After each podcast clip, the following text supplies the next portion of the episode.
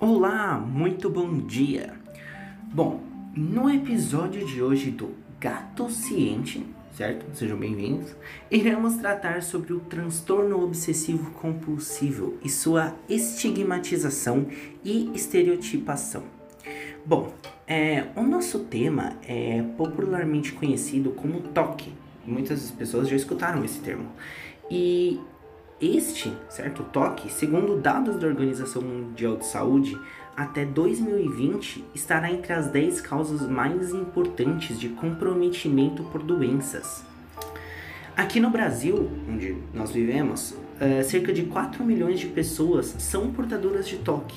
Porém, a maior parte delas não é diagnosticada ou tratada e provavelmente nem tem conhecimento de ser uma doença tratável. Também é válido pontuar que o toque em si possui diversas ramificações e pode se manifestar de diferentes maneiras em diferentes indivíduos. Alguns de seus sintomas envolvem é, alterações psicológicas, normalmente sendo essas hum, preocupações excessivas, é, dúvidas, pensamentos intrusivos ou obsessões. Também se pode haver é, alterações do comportamento, como compulsões, é, repetições e excitações.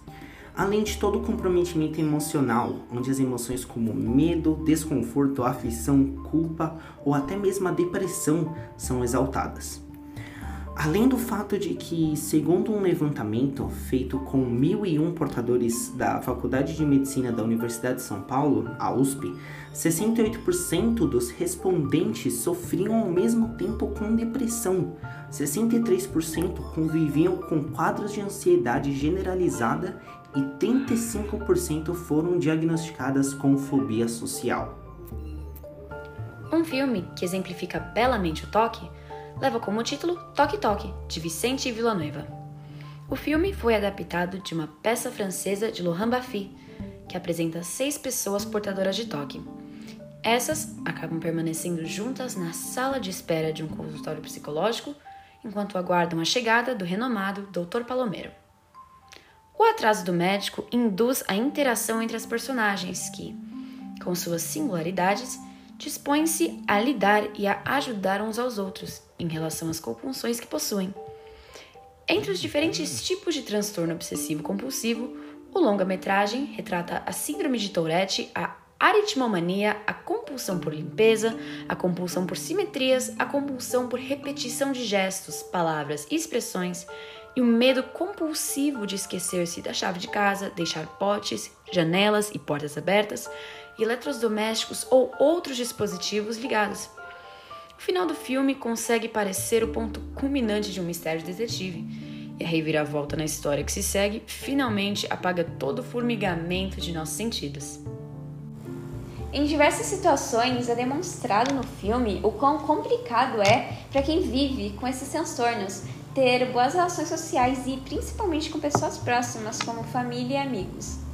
Esses transtornos implicam até mesmo no cotidiano, é, uma vez que interferem no controle do, do tempo do dia a dia até o cumprimento com compromissos que são importantes e essenciais, inclusive a visita no médico psiquiátrico.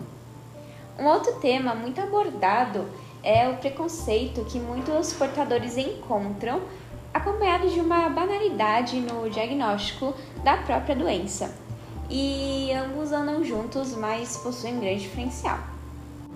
Muitas pessoas que possuem o toque são ridicularizadas e estigmatizadas. Suas disfunções são tratadas e colocadas como simples manias ou hábitos fáceis, quando na verdade essas manias se configuram num transtorno real, que mesmo com senso comum encarando como piada, trata-se de um quadro de difícil manejo, marcado por pensamentos intrusivos sem aviso prévio, e eles são seguidos por um rito ou um comportamento repetido que serve de escape para a mente. A banalidade do diagnóstico, por sua vez, toma duas vertentes: um autodiagnóstico egoísta que, sem consultas psiquiátricas ou exames, querem encaixar as manias próprias de um indivíduo em um transtorno realmente sério, como se a sua necessidade de simetria de objetos afetasse sua vida diariamente constantemente. Ou ainda um superdiagnóstico mediante uma falha genética. Mas isso relaciona-se com o senso comum e com um antepassado histórico social bem persistente. Todos aqueles que saíam na curva pensavam em agir diferente do estipulado pela sociedade, ou ainda possuíam algum vício ou disfunção psicológica, eram facilmente taxados de loucos. Dessa forma, tudo aquilo que desagradasse a sociedade poderia facilmente ser generalizado e excluído. Assim, ninguém teria que se preocupar com o problema que sempre esteve instaurado na mente das pessoas. Isso explica muito do tabu perante o toque, mesmo de ser um assunto extremamente popular, uma vez que afeta milhões de pessoas. A junção da mentalidade retrógrada com a banalização de diagnósticos e a facilidade de exclusão resultam numa redução do real problema a mais uma segregação social.